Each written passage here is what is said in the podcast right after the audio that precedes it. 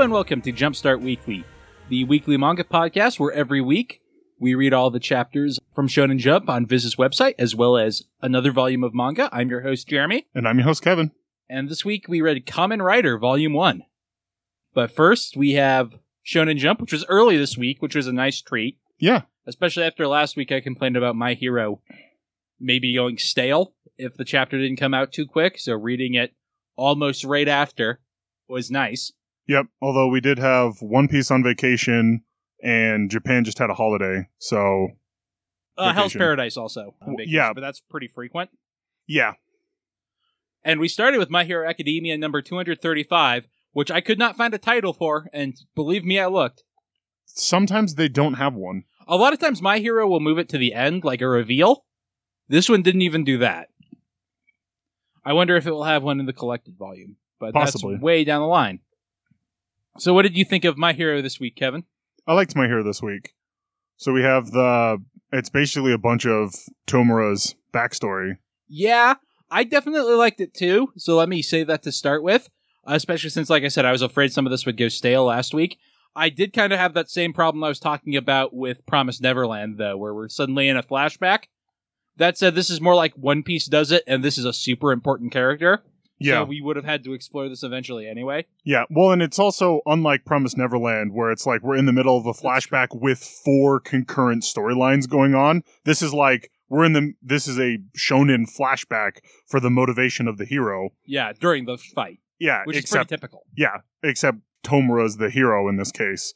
And man, is his dad an asshole. Yeah, I mean, clearly they're trying to highlight the parallels between him and Midoriya even more with this. Yeah. which were already pretty clear in my opinion.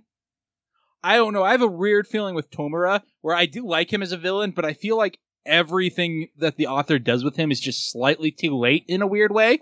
I totally understand that. Like if this had come earlier and I mean just the fact that it's happening too late doesn't make me like him less when he like his old character is just like, "Oh, that makes a ton of sense." Definitely better late than never. But I also got a feeling like when he becomes a serious threat at the start of the season three anime and that storyline, I felt like he just he'd been like a whiny brat for just a little too long before that. Yeah. even though I really like that parallel, like that he's like this whiny, almost spoiled kid to a degree, despite him not being spoiled at all. But he comes off that way, in contrast to Midoriya always working super hard and Yep. being super earnest. Yeah. But we find out Tomura also always wanted to be a hero, but his dad kind of beat didn't quite beat him for it, but yeah, sort yeah. of beat him for it. Actually, was literally, abusive. I was like, literally beat him for it. He gets slapped once and then decked another time. And it's kind of like that. well, I can kind of see why Tomura kind of went villain when, so not only, all right, so he had an abusive dad, but then he had his mom and his mom's parents kind of just sitting there doing nothing when he beat him. And then they were like, You went too far. Uh, you should have said something when he was in the middle of about to go slap the child across the backyard. oh, we also find out that the reason his dad hates heroes is because his mom was obviously All Might's Six- predecessor. Yep. And she kind of gave him up because she didn't want him to be hurt. Presumably, she went to go fight All for One and didn't want him to get caught up in it and was like, I'm probably not going to make it. Yeah. So I've got to leave you so that he can't use you against me. And so his dad hates all heroes now because of she went she abandoned her family to go save some random strangers. And it's like, well, like I understand your viewpoint, but I also understand her viewpoint, especially with All for One and her being like, I can't stay around here with you. Like, as much as it pains me to leave you to save you, that's what I have to do. I just wanted to point it out because one of My Hero Academia's strengths it has always been how well thought out every character is, even Yeah. ones that appear for like one panel. And because I've been ragging a little bit on My Hero in this arc, I wanted to point out the strengths are still there. Yep. It's not like it suddenly became a bad manga. It's still got everything that was good about it. And like you said, even though I'm comparing it to Promise Neverland, this is not nearly as much a distraction. No, this is literally, oh, like we're getting motivation, especially because Tomura is showing kind of new aspects of his ability. and so we're like getting motivation as to why he is the way he is. It's also framed as like he is remembering this stuff now. Yes. So Yeah, because he's always had that kind of sort of amnesia thing going for him. Like, I take it more as like PTSD, like as a coping mechanism. He yeah, that's wouldn't remember more than the amnesia. yeah, that's what I, more what I was trying to go with. Like he just he was blocking it out. So like you said, PTSD. I do like the cool. So Redestro has figured out the ability to like coalesce his stress and literally just shoot it as as like an unblockable attack. And he was impressed that Tomura, instead of trying to dodge or block, shattered it like he went on the offensive instinctively, which impressed him. Like I've been honing this since childhood, and Tomura was just like, no. So pretty good chapter for My Hero this week. Yeah. And next we have Black Clover, which I wanted to talk about. Black Clover, page 212, Destiny's End.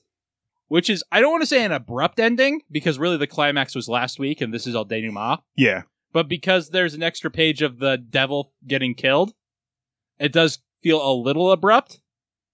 yeah, But we do get a cool thing where the demon in, or I guess the devil in Asta's sword, kind of burns, uh, metaphorically, the yes, devil that has been causing all this. yep. He's like, later, old man. Yeah, Essentially, you suck. I'm cool, devil. yep. I'm good. Go hang out with Faust. Bye. And so this chapter is pretty much all day denouement. Yeah, There's a weird thing where all the characters kind of show up in the room where Asta was fighting. Did they all teleport? Do you know what happened there? Because I yes. I looked at it like three times and I'm like, I feel like if I there's someone's power I'm missing here. Yeah, I think this. I'm pretty sure one of the elves has taken over one of the teleportation mages. Either the one that's part of the Black Bulls. I it's been a while. I don't remember who's all being mind con- or soul controlled at this point. But one of the teleportation mages gets taken over. So they all come flying out of a black portal that the other two dudes pop out of. They like kind of remark on them just a little bit.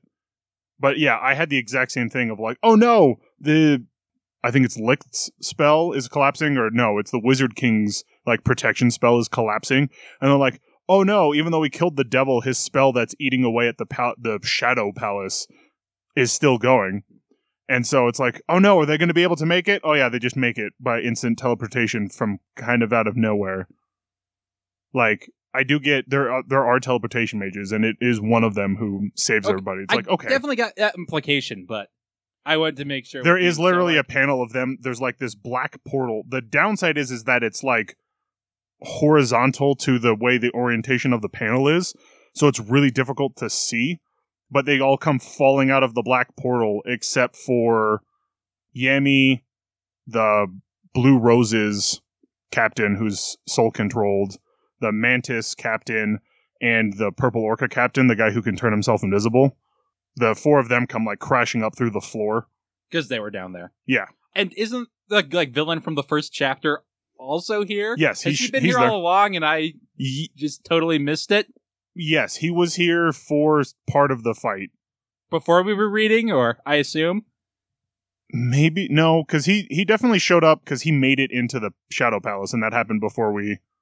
That's true. I just don't remember seeing it before this. I take your word for it. It just seems like that would have stood out to me because I was really hmm. like like the purple captain guy. I'm like, okay, so clearly this isn't a character that was established earlier, and he he just didn't register to me at all.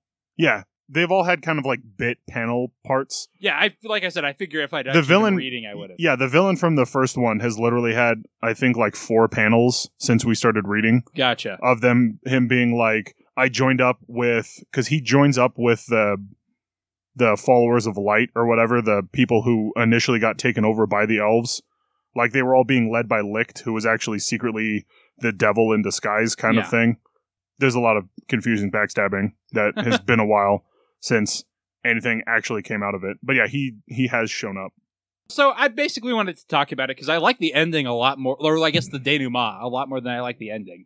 okay Which I guess like denouement is one of my favorite things in shonen anime.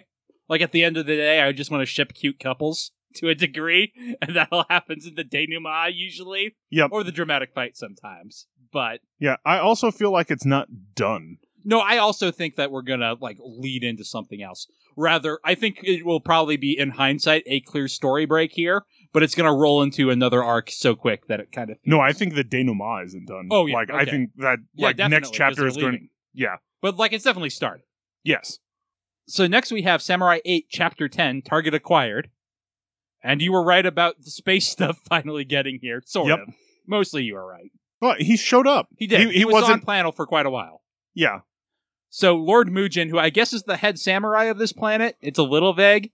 He's definitely someone in charge. Yes. That was that was honestly one of the things that kind of bugged me about this chapter. So Lord Mujin is the like head samurai, the protector of the planet. It's like okay, I understand that. And then they tried to tie him into the fact that the cat samurai used to know him a long time ago, and he's Mujin the immortal, and yada yada yada. And then this villain just cuts him down like it's nothing. I mean, that's a super common trope. It is. I don't like the fact that it happened on the first boss, and they built this guy up to be way more important. I, I kind of find that ironic just because my thought was like, okay, clearly this guy's gonna die. To the point where I was like, I wonder if they're gonna subvert that and have this guy actually win in a weird way. Because that would almost be the less obvious. Oh no, he's dead. Okay. Yeah, it was just the. It was the amount of. To me, it felt like they were overhyping him to hype up the bad guy, which I totally understand, but I felt like they overhyped him. Like, oh, we'll tie him back to the cat samurai and we'll make him Mujin the Immortal and we'll make him this, like, legendary figure where it's like. I mean, it'd be one thing if it was just this guy's the head samurai on the planet. Oh no, he got defeated? We're in trouble. Versus, oh, this was something that the cat samurai was like, oh, that guy seemed super promising. And that was years ago. So he's probably way better, right? Oh no, he still got screwed? Oh. Well, it felt like they kind of not jumped the shark, but kind of just, all right, this is like a really powerful villain, and it's going to feel, I don't know, partially contrived when he gets beaten. Yeah, I mean, I definitely see where you're coming from. I definitely got kind of Naruto vibes off this. At the end of Naruto, the power scaling goes off the goddamn charts. Yes. Like, you know, it, like they never get as strong as Dragon Ball Z characters, but they are growing by such leaps and bounds so quickly. yeah. And that really reminded me of this a lot, especially also visually when we see the samurai Mujin fighting the invader. Like he uses his incarnate body in quotes, and it looks a lot like the final fight between Naruto and Sasuke, where they're both have like ki projections around them. I don't think it's actually ki in this case, no. but it definitely seemed like a similar idea Yeah. and we're starting here. I definitely get what you're saying, but also like we don't really establish the power level yet. I guess Hachimaru fought a tank, and that's where we are Yeah, it right now. I'm not trying to say that like, oh, this Lord Mujin guy is like one of the best of the best, and that's going to be the base power level. It was just like it felt like they hyped him up. To me, they f- hyped him up too much for this first boss to beat very easily. Like, it just thinking back on like one One Piece, with although Luffy fighting Arlong is actually a very poor comparison because Arlong kind of like gets retconned into being way more powerful than he should be. I Well, he was. I don't even think I didn't even read it that way. Like Arlong, when Luffy fights him, is like the boss of the is it West Blue or East Blue? I can never remember. We're at the sea Luffy's in, but he has greater aspirations. West. I think it's West Blue because isn't East Blue the Sanji's dream? That might be where Sanji's from. No, the all blue is Sanji's dream. Oh, that's right. I think Sanji is from East Blue though. Okay. regardless, they kind of have to beat Arlong to move on in a narrative sense. Because Yeah. there's no going back in One Piece. Yeah, it just it's weird because it's like then he fights Luffy fights Hody way later, who was like Arlong's subordinate. It's like, wait, wh- what? But also, like, Luffy has been, is way stronger now. Right? So, like, I, I always read that as Hody also got stronger. And he has those drugs. Yeah, it it just it was that weird dissonance of like I got that Arlong was super strong, but he just needed to. Well, I guess And not to get, like, way off the rails, but I always saw the Fishman Island arc as a, like, raffle stomp for the Straw Hats. Yeah. that's right after the time skip, and that's just about them showing off how strong they got during it and their new tricks. Like, I don't really think the Straw Hats ever struggled in that uh, arc. And when Hody is beating Luffy, it's when he has complete advantage. when he's got his super drugs and he's literally in the water. Gotcha. Whereas like Arlong was by a pool. Yep. Yeah, that makes sense. But just thinking back on it's more like the first guy that well, I guess the tank, but the first guy that Luffy really fights is Captain Morgan. And it's like that I just I like a bit more of scaling of power level, not he just felt Lord Mugen felt super overhyped. I kind of wonder if it's because this is going to be a space opera, and because we're going to space soon, he feels it needs to be big. It It's also possible. could be this guy is going to be a big bad level. It, and it could be that as well. And it could be they figure out some way to run away and they don't just beat him. But, like, I would have just liked it to be this is the Lord Protector of the planet, and then he gets defeated. And, like, that's it. He didn't need, it was like the tie in to the Cat Samurai. Not even the title. It was really just that tie in to the Cat Samurai with him being like, oh, that guy seemed pretty good. I think you need that to care at all when the Lord Protector dies, because otherwise you just think like, oh, this guy sucked when he dies, right? Yeah, but I still think that. I, I understand. I just am from the other Okay. point of view. Anyway, we got kind of caught up on that. I think it was a worthwhile discussion, but a lot actually happens this chapter Yes. because we also find out that Hachimaru's dad planted a tracker in his son. Yep. And he's going to find him. When he shows up, Hachimaru yells like, "Hey, I'm not a frail boy anymore." Yeah. Which on hears and is like, "Hey, wait a minute." Yep. And then Ata, the villain, shows up and he knows Hachimaru's dad. And that's Yep. the cliffhanger, basically. Well, yeah, and he's looking for The ball that Hachimaru Yes. used to become samurai. Which I think we already knew, but Yes, we what we might not have specifically known the name of it, but yeah, we knew that's basically what he was looking for. So then Cat Samurai awakens his soul, stops the dude, and then we have that standoff between them of him being like, "I found you, Doctor Fruka. Where's the Hachi something?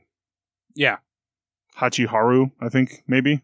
I do not remember. I did not write that down for whatever reason. Yeah, Because I guess the emotional reveal of this guy knowing Hachimaru's dad was more important to me. But we Yep. feel like we're very much in a standoff, yes, which is cool. I'm a little not disappointed, but I kind of wish the lie had lasted longer so it could be a more dramatic reveal. yeah. Even just another chapter of him. Uh-huh. Because like we get reference to it at the beginning of it, where him being like, Yeah. "Oh, I feel super bad about lying to her." Yeah, because if it had just been another chapter of him kind of like being forced to like compound it, Yeah, literally for just another chapter, I think would have paid. It's not like it didn't pay off, but it felt like he lied, and then ten panels later, split between two chapters, but ten panels later, the lie was revealed. It's like uh, that's fairly fast. yeah. So next up, we have the Promised Neverland, chapter one hundred forty-two, "The Promise Made one thousand years ago," part two, which at least mostly wraps up this flashback arc. I think it basically totally wraps up the flashback arc. Like we might cut back to it a little bit more, but it's not going to be an entire arc of flashback next week. I was really torn on this chapter. A lot of chapters of Promise Neverland lately, I've been super bored and kind of upset. Not upset, that's the wrong word, but not cared for the first half, and the second half has been amazing. Mm-hmm. And it's been very, like, it makes it difficult to rank when we get to that point. Yeah. Because the first half is just the flashback, and I just, like, was really disappointed in, like, even the arc of it. Because last time you had the guy being like, no, we're Shonen protagonists. We have to save humanity no matter what. And this week he's immediately like, oh, never mind. We should definitely betray all of humanity. Well, yeah, but I mean, he had that moment in the last chapter of him being like, "Oh God, I just want it to be over." Yeah, and I get it. It just seemed like such a quick turnaround on him. Like he goes from like total willpower Shonen protagonist, I will never give up to Yeah, but it, it more seemed like he was just acting that way. Like, hey, we're like we're losing, but we're like doing okay. And then they actually sent somebody competent, and he was like, "My entire army got wiped out by one dude. yeah. I, How how can I fight? That guy's a duke." despite me talking about not wanting this flashback to take too long, I feel like we needed a full chapter devoted to him, like switching opinions, like seeing that despair I guess to sell this moment. And also, we find out that the demon without a name, when he asks for a reward, like what he literally says is like, "I like taking what people want the most from them." Yep. And he makes the like he makes the demons feed him the best crop of the like the tastiest humans Yep. because that's what they want is to eat. And he makes the the person who made the deal with them. He has Julius to, like, Minerva. he has to guard the barrier, basically, and his descendants. Yeah, he was basically looking for an out to try and run away from the war. And so the demon without a name was like, "Well, now you're stuck in here forever." Haha. Yeah, I just like I get it, but also that did not seem like a. I again, if maybe we had another beat chapter for him, I don't know. I could have seen that being worse. it seemed like a big punishment for me. I got the feeling that he was like, I just, even if it kills me, like I just, I want it to be done. And then the demon being like, No, it's not done. You're you're going to be the protector of the two, the peace between two worlds, and you're you're basically going to be stuck fighting forever. I mean, I guess it just like I said, I, I sort I guess I kind of read it as because the worlds are separated, like he's basically just a watchman and not like a fighter. I guess the way you see it makes it more of a punishment. It's just not how I read it at all. Yeah, that was the way I read it because I knew it was a punishment kind of thing. So anyway, he asks what Emma's wish is, and she basically says, "I want all the children from farms to go to the human world, and for it to be impossible to travel between the two. Yep. Which does seem like she mostly has her bases covered, but I immediately see the faults in this plan in the fact that a bunch of the children are not in farms at the moment. oh, I think she says from the farms. I think she says in the farms. That she might be worth looking. I re- I remember it being from. I noticed a weird wording that was very like I can almost guess what the punishment is going to be. Essentially, I feel like the punishment is going to be that she has to stay. Yeah, that's what I would guess too. But Although, well, because they're all her family to her, so she'd be separated from her family. yeah, But also, I the thing I saw more is there. I don't know. I feel like there's some edge cases, some humans that wouldn't be part of that, but I could be wrong. I mean, Yeah. there's definitely the well, and there's also nothing to stop.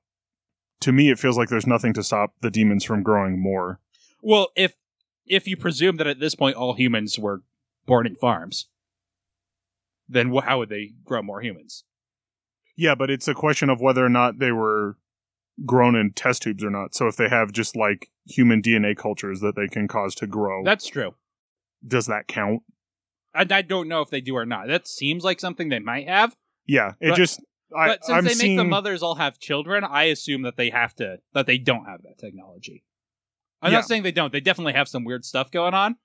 yeah i just that's the that's the stuff i was thinking about which made me really intrigued it was like she came up with all right this is going to be our wish and i kind of already saw some possible holes in it that will be the fun thing to explore with it and then i'm still wondering exactly how because she also doesn't want to kill all the demons Yeah, again, they wouldn't be able to get food. They could still eat, but they would lose their intelligence. So. yeah But I assume that she's just gonna let maybe her like kind of back of her head plan is to let that one curse spread. possibly Let her take care of it. I mean, once all the other demons are kind of mindless, Yep. it's not like they can stop her. I guess there's the royal family still. They're definitely still a problem. yeah and so that's the that's just kind of like what's going to happen with that so i was intrigued by her promise or her proposed promise So next we have Chainsaw Man Chapter 30, Bruised and Battered, which you wanted to talk about.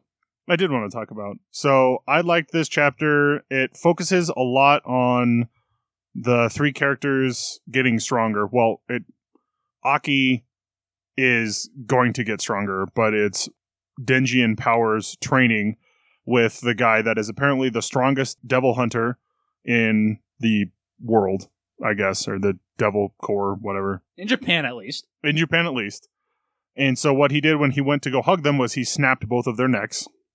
And he kind of goes into this explanation of basically like, all right, so I was I've trained humans before, but I've never trained devils. And so I figured it out.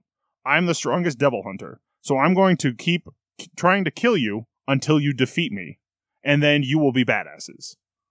Yeah, I mean, I Chainsaw Man's humor has just worn on me. Yeah. Like I saw where it was going, and this is a drunk guy. This is, but he's just exactly a Chainsaw Man character. Yeah. to me. So like he, that's not that he didn't impress me, but I was like, I just feel like it's not clever. I guess. I definitely see his uh, point. I don't. I'm not like, oh, this is what work is training. It just like didn't amuse me the way I think it's intended to. Yeah. And then we have Aki talking with the other two devil hunters, saying that he can't summon the wolf anymore because the wolf got pissed, probably because he made him eat that sword guy and got cut in half. So they're like, well, you can't do that. and you only have like that's a curse sword, so you don't have you know how many more years do you have of using that thing? So you need to make a new devil contract in order to do work. And that's stuff I'm much more excited about because they're like talking about the bureaucracy of like getting a devil to contract with. Yep. And like what what their like relationship with devils is that they contract, like the bureaucracy of that. That's super interesting to me, Yeah, which I'm sure we won't see any of because of it. But uh, there are lots of cool powers you could get from it. yeah. I even I will. While I am interested in this thing, this is a comic for children. That's true. Children are not interested typically in bureaucracy. I mean, more of them need to be like be like me, I think, but I think everybody thinks that. So Yes. And then after we have that segment, we go back to Power and Denji after their training session, and they're like, "Man, I must have you must have died like 20 times." Oh, I know. We'll outthink him like some kind of manga character because all that drinking has rotted his brain. And it just that seemed very funny to me with the two of them just their typical overconfidence like, "Oh yeah, we'll just outthink the guy." Okay. But mean- you're not the brightest tools in the shed. I mean, I get the joke again, but again, it just seemed like a Chainsaw Man joke, and it's like sense of humor is really worn thin to me. Mhm. And they're like the world building stuff is what I'm interested in. There was a little of it, so I didn't hate the chapter. Yeah. Uh, but like this new character, he really doesn't do anything for me, Gotcha. which is a bit of downer note to end on that. But next we have we never learned question 119. Traveling back in time makes it so you encounter a past X. Yep. I wonder what that X is supposed to be. And I mean, I understand what every other word refers to, actually, but You you don't understand? I mean, I, I guess it could be a lot of things. It's not that I don't understand. Yeah. It's anyway. What I learned is I don't like when we never learn says ghosts are real, but if time travel's real, that's fine. Yeah, th- like I said, this isn't the first kind of supernatural thing that has happened before. So, essentially the entire plot of this is Yugi, Yugi- gets hit by Kirisu Sensei's boobs so hard he gets knocked unconscious and falls into the past. yes. and now he seeks to return to undo the future that is Aku. Yes. No, he uh, runs into Kirisu as a little, as I used to say, a little girl, as a student. Yeah. Specifically she is a second year. Yeah, she's younger than him, So So she she sees him him as his senpai. senpai. Yep. and she is trying to run. For, I'm assuming it's her sister. Yeah, it's her younger sister. That's what I thought. She just looks like she's drawn kind of older. So I wanted to make sure it wasn't like some coach character that was introduced once that I no, it didn't was know her about. it was her younger sister. That's what I assumed. Who is dogging her to try to get her to practice ice skating, but she has a ticket for two to an old amusement park. Or I Yep. guess it's a current amusement park in the past. In the future, it is shut down because of safety violations. yes. So they ride the roller coaster together, and she has to cling to him so she doesn't fall out. Yeah, Because she's like, um, I've never done this before, but is this functioning properly? And she like the buckle, the harness thing, like undoes itself. And he's like, "Oh yeah, I forgot. The reason that this amusement park got shut down was because people got hurt on the roller coaster." Yep. My exact words were roller coaster safety shenanigans. Yes. So anyway, she thanks him for coming with her. How does he get back? Does he get knocked so out again? they have a they have a fun day at the park. Running from his- running from her sister, so- time. There's some there's some great shots. I really love the one of them in the spinning teacups, and the both of them are like plastered on the inside of the teacup, while the sister is in another one looking for them, and it just looks really good. yeah, it's a very fun image. but they're on the Ferris wheel and she goes to give him something or do something and she hits him in the face with her boobs again, thus sending him back to the future. Also, this was a uh, not to ch- get too off subject before we talk about the conclusion, but this came with the popularity poll, and apparently Kirisu won by a goddamn mile, which is interesting to me. I'm not totally surprised. I really like I really like Kirisu. I don't know if she's necessarily my favorite girl, but I definitely really like her, so I understand why she and she's been getting a lot more screen time essentially as the manga has progressed. Like especially we, she we just had that big arc with her being the figure skater, so we got to see her big flaw. But we've like had big arcs with everybody lately. Yeah, I just meant that that was like the first time we've had one with her. Gotcha. Like we've had one with the other girls before. Gotcha. Meanwhile, my girl Furuhashi is in second. Yes. Like I said, by a mile. Not appearing on this popularity poll is Yuiga. also not surprising. Yeah, well, he's not in the opening of his own anime, so. He is in the opening of his own anime. Yes, but at every opportunity they put a girl in front of him so that you cannot see Yes, him. because he's the lens character. Most young boys are not interested in the man in the harem situation. You know, Lens is famous for not being able to be seen because something is in front of them. Uh, typically, you do not see the lens. I you like look through the lens. It's, You look through the lens, but you don't see it. Oh, oh, so you're saying he's the camera and we're he's a ghost and he's in front of all the girls in every Yes. shot. Okay. Anyway, so the conclusion is that Yu-Gi-Oh wakes up and now instead of having a ticket she never used, she's got a photo of this boy she met for one day. Yeah, and But- she's like, I can't remember. Oh yeah, that was the one day that I skipped training and I went uh, to an amusement park with a boy, but I don't remember anything about him. And he is just like, you got to be kidding me. Yes. It's great. So that brings us to Act Age, Chapter 73, Aura. I like this. It's not bad. It's I kind of again was hoping for maybe another beat chapter of the I don't want to call them the B team, but I don't remember their names off the top of my head. The other cast stalling Yeah, guy. yeah. I feel like we're gonna have maybe not another chapter of them stalling, but at least a little bit more of them stalling would have been nice. Like literally, we just had Kei shows up and sees them, and that's essentially all they do. Yeah. And then Kei causes a power outage with her acting. Yep. And he's like, "Okay, cool. I will act with you." Well, yeah, because she's like, all right, imagine the, you know, imagine that feeling at the top of the mountain, and she starts doing the line read, and she's like, when you have me, and there's a lightning strike that knocks out the power, and somebody comments, wow, the coincidence of that makes it look like she caused the power to get knocked out, which is insanity. She's just really good at shonen acting. Yes. The power of acting. Yeah, and I liked the thing of so Kei was a really powerful actor because she could go back into her memories to bring forth emotions versus Ogami is the guy who's just so likable. He just always plays himself and literally like the role gets subsumed into him.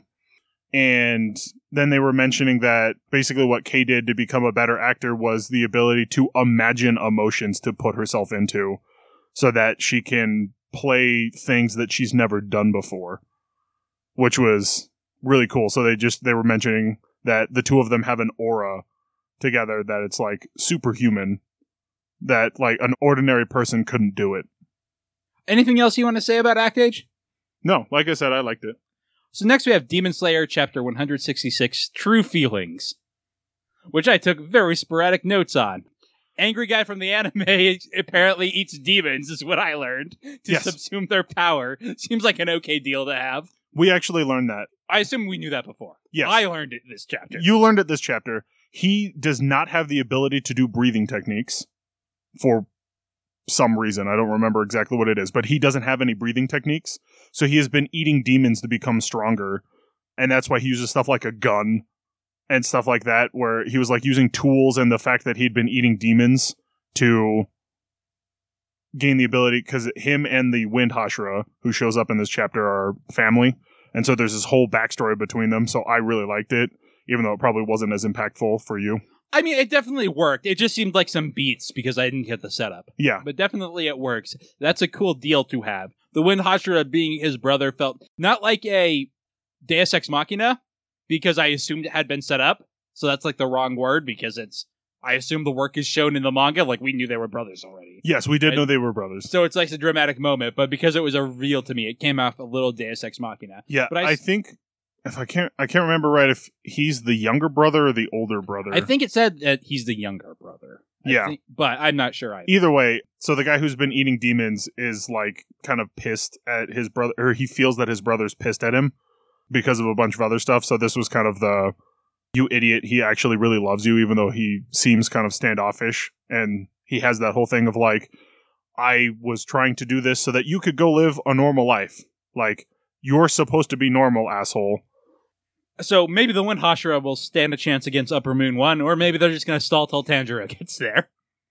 Possible. Or maybe they'll have to team up against this guy, since he seems real good at swords. I honestly think that's what it's going to be. Is maybe someone else will show up, and it won't necessarily be Tanjiro that comes in because I think Tanjiro and Inosuke will fight Muzan. Because all we have left is the Upper Moon One and the Upper Moon Four, which a bunch of the pillars are fighting. So I feel like Tanjiro is going to show up for his fight with, or the fight with Muzan. Is Now- the, the the feeling I'm getting since it's like he beat Upper Moon three, which I know isn't as good as Upper Moon one, but like he beat one of the Upper Moons, and Inosuke beat one of the Upper Moons with I mean, help. that's a very One Piece setup, and they've got a Yeah. lot of. They've got enough characters to be the Straw Hats. yes, So I can see that too. yeah, and I like I really like the Upper Moon one's sword is like Soul Edge, only it's covered in eyeballs instead of just having one eyeball. It is a good look. Yeah, So next we have the last Sayuki, chapter 19, Awareness. And I love the last Sayuki so much, Kevin. I just want it to be happy. I know. I'm. I had did I had done a little bit more research into the Japanese rankings thing, and so the thing that people claim as the Japanese rankings is there's the table of contents in the manga or in the Shonen Jump book, and at one point, I think it was, I think it was Odai talking about it in one of the like author comments things. He's like i usually get the comment of does the table of contents is that like the japanese ranking system? And, or is that like the rankings of the chapters? Because people do put in poll results. And he was like yes and no. Just because you're in the back doesn't mean you're going to get canceled. And I not to interrupt, but my understanding is in the 90s and early 2000s, that was very much the case. And Okay. since the editorial shift, I want to say around 2012, but I can't remember exactly when it happened, mm-hmm. that has been less the case. Like, I know My Hero Academia usually rides around the middle or near the back, even though it is very popular. Yeah, and so that's what he was saying. It was it's an editorial decision. There is a bit of thing of generally they try and put a popular chapter in the front, maybe not necessarily the cover story, but in the front to kind of get people to read through the whole thing. And there is there, there's a lot more moving pieces. It's not this is the table of contents. These are the rankings. If you're in the bottom, you're screwed. So maybe that's just the way it works.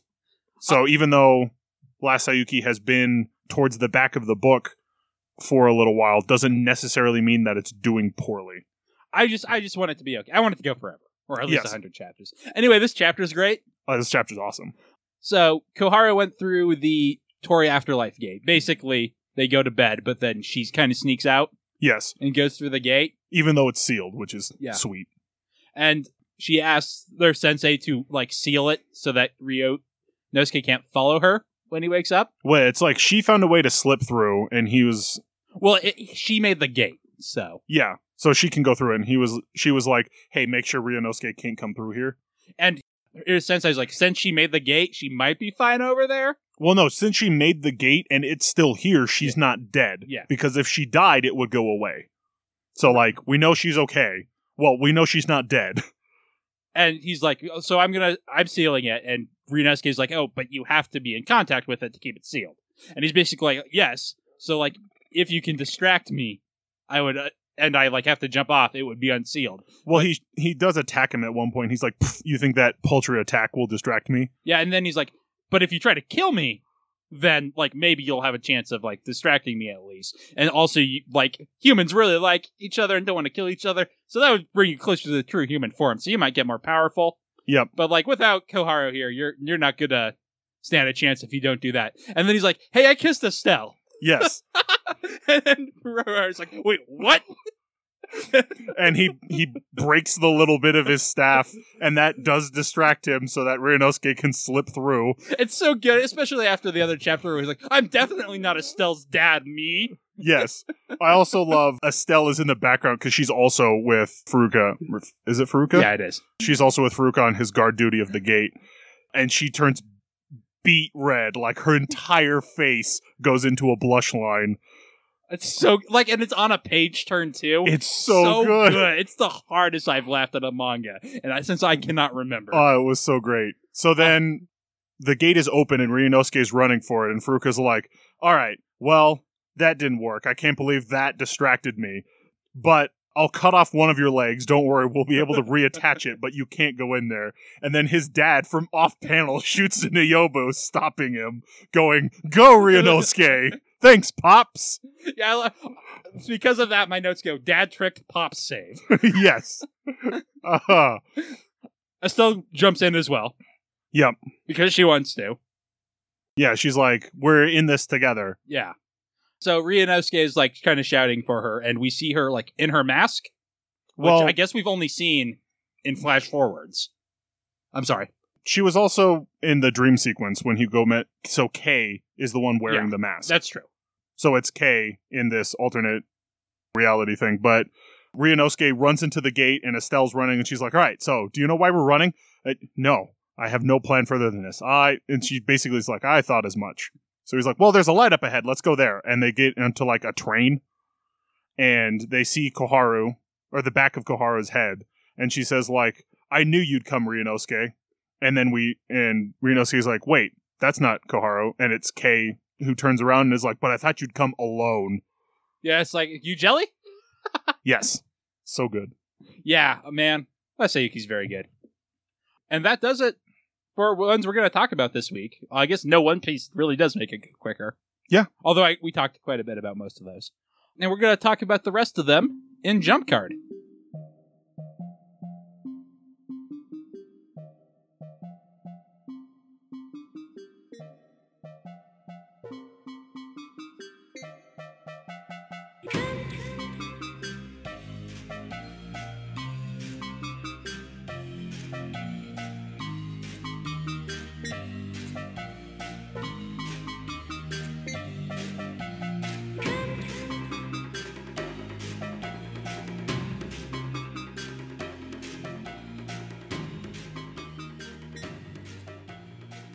Jump Card is the segment where we rank all the chapters from our least favorite to our most favorite, and then that doesn't have any impact at all on what Shonen Jump keeps or cancels, unfortunately. Unfortunately. So, what do you have at number 16 this week, Kevin? At number 16, I have Double Taisei. Hey, me too. I just don't, don't care. I Just- mean, I see what he's going for. It's some shonen stuff. He just took too long to set it up, and I also don't care. Yep. So that's why it's at the bottom. I'm like, yeah, whatever. They're fighting. They're doing. So the the guy who can hear really well takes off his blindfold, and it's like, all right, I'm ready to get really serious. And I just had vibes from Kill la Kill with the. Oh, that guy who reblind. Ah, I love that guy who's like, oh, he's my favorite. yeah. So it's like, first off, he has like supervision. Then Yeah. he gets blinded, and he's like, wait, I can see even better. Well, he blinds himself in order to enhance his other senses. yes. and becomes much more powerful because of it. But then in the finale, he takes off his blindfold because, of course, he's more powerful if he can see. yes. Such a good joke. It was just, uh, it was really good. And so I had vibes of that, and I was like, you didn't earn it, man. Yeah, exactly. What do you have at 15? At 15, I have Yua Camille because holy shit, did I get lost in this episode? I can. De- I definitely had to reread it a couple of times. Once I figured out what it was doing, I put it a little higher because I can kind of appreciate it. But yeah, I definitely see how you got lost here because the first couple pages are a flashback. I I got that. Like I got where stuff was going, but it was still like I'm just I It feels Where- like you've lost. You it feels like you've missed something, and then like you get lost. yes It's definitely poorly done. I will give you that. Yeah. So that's why it's down there. I I kind of get where they're trying to go with it, but it it feels like I'm missing three chapters of setup for this. I don't even think that. I think this chapter is just poorly done. I definitely got that at first, but then when I went over, I'm like, oh, this is what he's trying to do, and he just tripped it. Okay. Like it's because it starts with a flashback, which makes sense, and then you go into the arc later, but it doesn't feel like a flashback. So you're like, is this happening now? Is this a flash forward? Yeah. What's going on? I have Beast Children at number 15. And I couldn't really tell you why I put it so low. I mean, I just don't like all the, ah, rugby is a sport all about the fierceness of tackling and honor battle. Gotcha. I Doesn't have do it for me. Yeah. I have Tokyo Shinobi at 14. I it's okay, I guess. Yeah. and that's why it's down there. We get the girl's power is she can she's Best Jeanist. I do like that. I mean, it's cool, but it's like she can control fiber. You mean like Best Jeanist? Like, yeah. is is everything literally a ripoff of s- super popular stuff? I mean, controlling fiber is not a Best Jeanist thing, but that was just kind of the the thought I have of like, well, that's kind of cool, and it also kind of like partially explains why she's always kind of exuding that sexuality because she literally just disrobes herself to fight. Yeah. I put Haikyuu at 14. I definitely liked it more than Beast Children this week. It had some good stuff in it, but Haikyuu still struggles to keep my interest, so yep, I had Beast Children at twelve. I like the 13. ju- around 13. 13. I had Beast Children at 13 because I did like the kind of thing with the I can't even remember the main character's name, but him realizing that I didn't want to be the one guy's friend. I want him to be My my rival. rival. Yeah. And I was like, okay, that's that's cool. I put Tokyo Shinobi Squad at 13 Okay. because man is it it's it's like I talk about Demon Slayer being kind of a standard unit of shonen manga, but like Tokyo Shinobi Squad is a substandard unit of shonen manga. Yeah, It, it's the RC Cola of shonen manga. there you go. I, I'd drink it if it was given to me, Yeah. but I'm not going to go buy it. I, I need a refreshing manga. I guess. I guess if it's all you got in the fridge is Tokyo Shinobi Squad, I'll read a chapter. Yeah, I mean, for me, it's like, well, I mean, I'll read it because it's in the magazine, but like, I'm not gonna go like out and buy the volume. So my number twelve was Haikyuu. I did kind of like the the realization that the one guy had that it was like, in order to read my opponents, I like had to get a feeling for the look that And- they gave you, And, I do like how the main character is like, ah, it's just a feeling I have. But I really like that, like, you don't, you know when something's going to happen, but Yeah. you don't really know how you know. Yes. The one thing that I don't really like about that is it's like, oh, you just look at the eyes. That is a horrible plan. It is the easiest thing in the world to lie with your eyes. True. Although I don't know how easy it is when you're a teenager on a volleyball court True, but your heart out. Yeah, but it's just that it's that thing of like because even in football we learned you pay attention to the hips. The hips don't lie. Essentially, what that means is like regardless of what their hands are doing, their head is doing, or their feet are doing, their hips can only travel one direction. They cannot suddenly shift ninety degrees without being it being super obvious that they're going to do it. So if their hips are going one way, it doesn't matter where the rest of them is going. They're going the way their hips are going, and they're uh, in martial arts. If you get locked in somebody's eyes, you're screwed. So, like, I liked the realization of this guy being like, there must be some secret to it, even though the main character's like, I don't know, I get some kind of feeling. It's more like it prickly or maybe stingy or tingly. Like he can't describe it because he's he just naturally knows how to read people. I have Chainsaw Man at 12 because, like I said, I just am tired of its humor. So I didn't really have much for me this week. Gotcha. I have Black Clover at eleven. It was Denoma, and I I wasn't a huge fan of. This was just kind of like we've gathered everybody together to go do something next chapter. I put Yui Camille at 11 because I still like the ideas. And I like the ending kind of bit a lot. Like, I like this villain's power set. Yeah, it's she's interesting to me. It feels like a Last Sayuki thing if I want to give it the highest praise I can. Yeah. And like I said, Yui Camille is my dumb kid that I just want to do well. I know it's going to get canceled, but and I'm I'm fine with that. I just want to I just want the ride to be good. Gotcha. So my number ten was Jujutsu Kaisen. Mine as well. It's a fairly good chapter of Jujutsu Kaisen. We have more into this flashback arc where they're protecting the girl and the one character. I can't remember ever anybody's name anymore. Gojo Sensei, I think, is the only character whose name I can remember. So he's the other. He's the Sasuke of the main trio. I know. th- Let's get super confusing by adding comparing them to other things. Wouldn't he then be the Orochimaru because this is a flashback? well, yes. So he is. He is Sasuke's dad. Orochimaru. Uh, that's Oro- how Naruto works, right? Right. So the Sasuke's of the group's dad, who is the assassin that's been hired to kill this person, is like, all right, well, I'm going to put a bounty on their heads with the money that you gave me so that all these small fry will wear them out. I'm going to subcontract this bounty you've given me. I mean, I do understand the thing of like, all right, so I'm going to send a bunch of small fry after them to kind of wear them down and then strike them hard. There are two of them and two million dollars worth of us. Yes.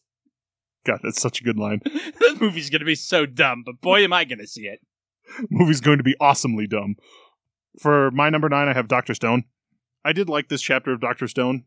We have they they're like, all right, we'll send this RC monkey that they're pretending to be a mouse into the harem so that they can send a message back. And then they realize that none of the team can write, and they're like, "Oh crap!" I really like the gag where what's the screw up guy's name? I can't. Genji, Gen, Genju, something like that. Yeah, he's like remembering his friend being like, "Yeah, I'm studying writing so that then we can communicate from long distance." And he's like, "That word." "Oh." And ah. Genji's like, "Yes, teach me this art of writing as well. I will also learn it."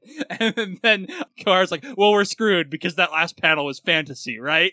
And Yep. then he's like, "Yes."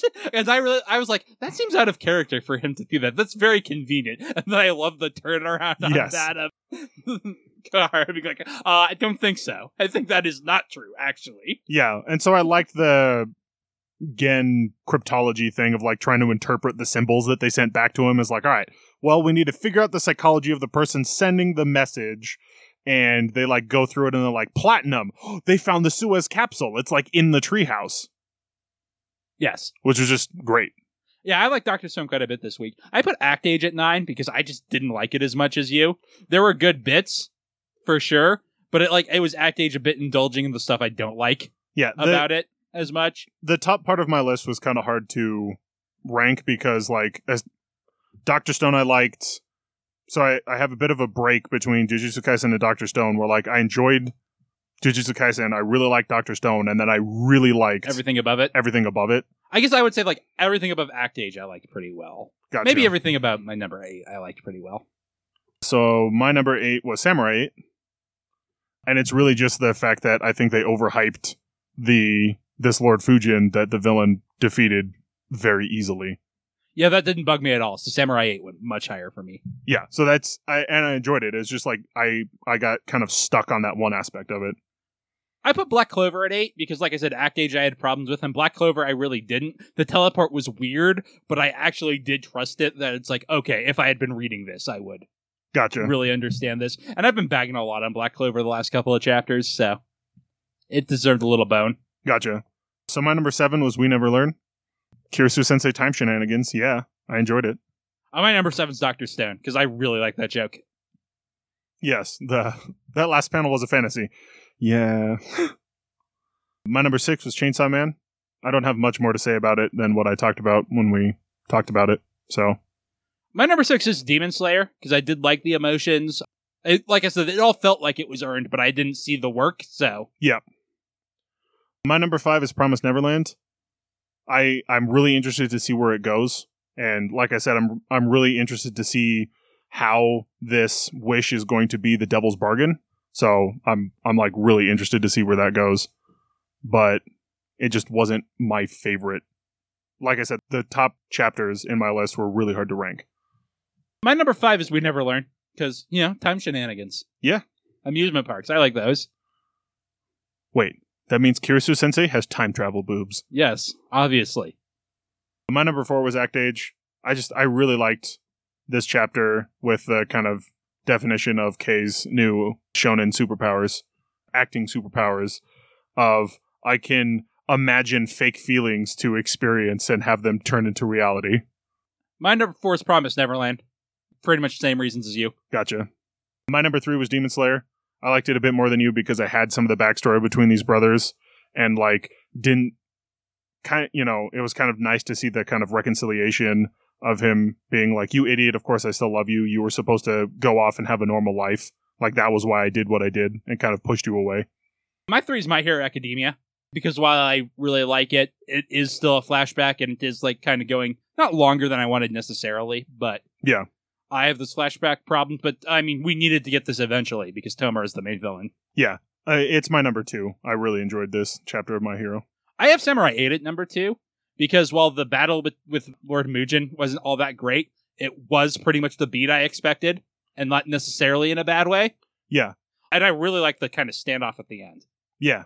Like like I said, the difference between My Hero and Samurai 8 for me is very small. So they're just kind of like I basically I was literally sitting there with this the bracket of like all eight of those or nine of those no seven of those chapters going like, all right, how do I rank these ones now? So that that joke in Last Sayuki is so good. It is fantastic. I, that was the moment where I knew I was like, dude, I don't want to just put Last Sayuki. Oh yes, I do. It's because it's very good. Yes. So when I said the top of my list was hard to rank, it was everything except the top actual top spot, which was last Sayuki just shot up to the top with that. Oh yeah, well I kissed Estelle. It just what? what? Huh? I thought her dad shut up. well, it, it, wasn't just him being like, "Huh." It was him like because he was holding the staff and he like literally snapped it in anger, like, "You did what?" Yeah. you uh. did what with my daughter? I mean, she's not my daughter.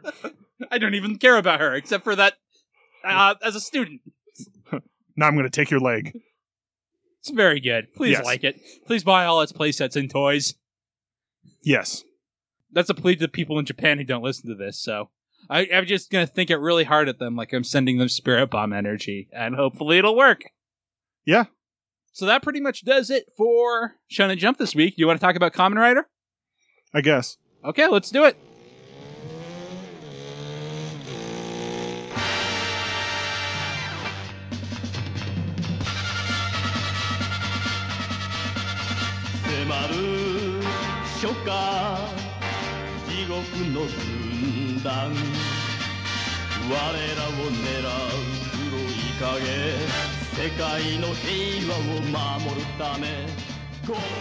So we read Kamen Rider this week by one of the all-time great early manga artists, Shotaro Ishinomori, who also created Cyborg 009 and Super Sentai.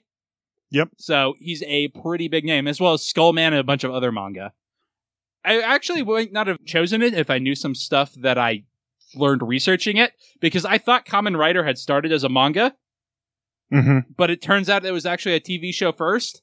Yeah. I thought for whatever reason that the TV show was adapted from the manga, but it turns out they were going to adapt Skullman, one of his other manga, as a TV show, and it didn't really work, and that slowly became Kamen Rider. Gotcha. So then he did the reverse manga adaptation. Okay. And I like had to look this that up because as I was reading this, there were a lot of times where I thought, man, this this manga is really assuming I know a lot of stuff about Kamen Rider for the first Kamen Rider piece of media to exist. Yeah, that was definitely the feeling I got. I was like, they're really not explaining a whole lot of anything. So, if you don't know, Kamen Rider is Japan's number one superhero. You have Kid Comics in America and Scarf Comics in Japan. Mm-hmm. And his mission, as far as I can tell, is to murder all American superheroes. Because in this volume, he faces the bizarre Spider Man and the vampire Batman. Yes. And Cobra Commander? Yes. Cobra Man doesn't fit quite as well, especially since Kamen Rider well predates contemporary G.I. Joe. I think G.I. Joe, period. But Probably. definitely the 80s line that everybody knows about. Yeah. And man, there's just like a ton of tokusatsu stuff here that I know Kamen Rider started, although I would be curious about what was kind of contemporary with it. Mm-hmm. And it's an older comic, but it just looks like a slightly more violent Jack Kirby comic in so many ways. And I wonder if the more violent is just because it's black and white, and there's a weird comics coding of that means more violent in American culture.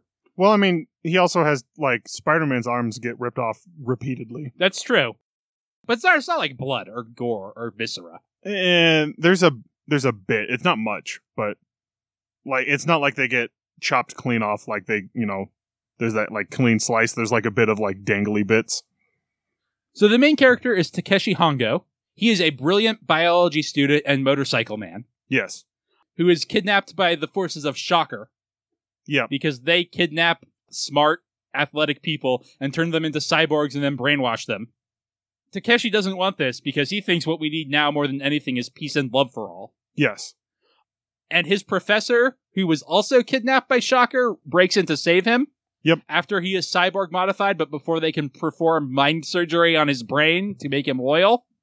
Yep. Which, in all honesty, you would have done that the other way around. You'd think, wouldn't you? Maybe yeah. maybe you have to put cyborg implants on them before the brain surgery will work. Maybe. So they are able to escape and get to the special motorcycle that the professor made for him. The Cyclone which is where the like lack of explanation starts because it definitely seems like he's just a cyborg with superpowers. But then there are definitely places in the manga later where he is acting as though transforming makes him more powerful.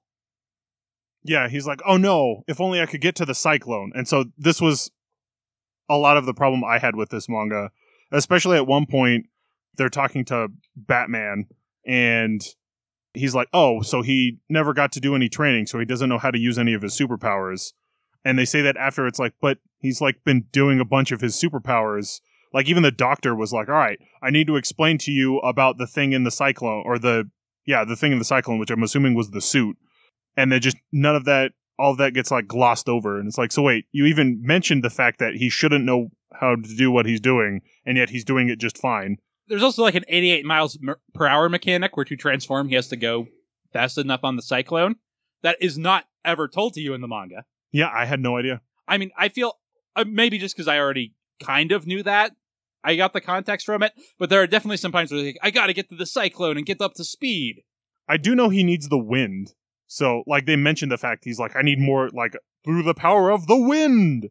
So it wasn't just the fact that he was going fast. It's like he, I guess, needed to generate enough wind resistance to transform into his superpowered. So I, I'm very confused. And this is a problem with all tokusatsu shows, but it's really unclear to me what the Kamen Rider outfit does for him. Like he's already a super powerful cyborg. Well, at so one why does he need the henshin? at one point he mentions the fact that he's kind of like when he activates his powers, his he has these scars show up on his face. So he's like, I want the helmet to hide like my soul. I was well, like, I, okay, get I that, get that. but like in the fight with Batman, he's like, I have to transform or I won't be able to win. It's not like there's anybody there to see him. Yeah, and, and that that's more what I mean. Of I got, especially because they don't mention the fact that the cyclone has extra abilities. It's like, oh, it's this special motorcycle that isn't explained because apparently it's more explained in the TV show, and you're kind of supposed to know a bit about Kamen Rider when you're reading this. Yeah, and I also love that like Japanese trope of like he has a secret identity, but not to actually have a secret identity.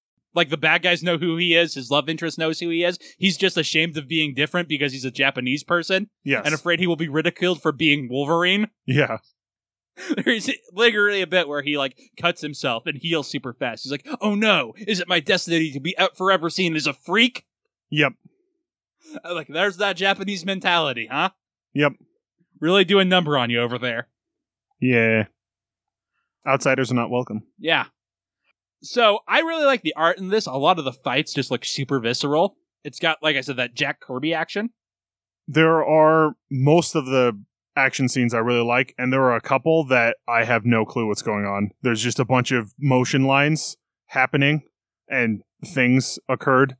Like, there's only a couple of them, but I think there's a sequence where he activates machine guns on the Cyclone to do something, but I didn't know it had them. So it's like, uh, if you've ever seen Cinema Sins, it's like action, suspense, drama. Just stuff is happening, and I I don't know what it is. Yeah, that's definitely a problem with Kamen Rider. That could have been the subtitle. Yeah. So there were some action scenes that were great, and there were other ones, especially like when he's transforming or when he's like going fast. Because I don't, especially because I don't know that he needs to do that. It's like I need to get on the cyclone. Wind. Why am I looking at panels of wind? I mean, my my theory is that Kamen Rider is actually a supervillain because here we see him fight Spider Man, Batman, and punt a dog across a room, all contained in this volume. Yes. Also, he kidnaps, he murders a woman's father and then keeps her against her will. Supposedly. Allegedly. There we go. That that was the word I was going for. Allegedly. and he keeps a slave butler. Who's I'm not, not- explained either. It's like I- he just shows up. He's He- like, "Hi, I am also in this series." Alfred is here. It's- okay. Al- Also, I had to look up if they died in chapter two or not because they're not in chapter three, and it seemed unclear. Yeah, that because they get taken over by the Batman. Yeah. Who uses a virus to control people. Oh, that, he uses a virus that infects people, and then he uses sonar radio waves to control them. ultrasonic Once- yeah, waves. you're right, ultrasonic waves. I'm sorry. Once the virus has taken root in them, and only these claws can cure it. yeah, Uh, he's like, because "Ha, I have the to explain how you can stop me." And Kamen Rider, now that you are helpless, and Kamen Rider's like, "Ha, I didn't make a cure, but I did make a thing to slow it down so I could fight you." Yep. Ah, There's also a sequence where it's like I use my fangs to inject the virus, and it's like apparently my my minions can do the same thing, and Kamen Rider gets bit. uh, in the hand by his love interest, and then it's like, and then nothing comes of it. Yeah. Yep. Doesn't, Okay. Doesn't make a lot of sense. There's a straight ass line between this and Japanese Spider Man, though. Yes. And it is never boring. No. Well, except for the fact that is one of the hardest cuts to a volume end I've ever seen. Oh, yeah. I was very confused. Because the first two chapters are super long as well.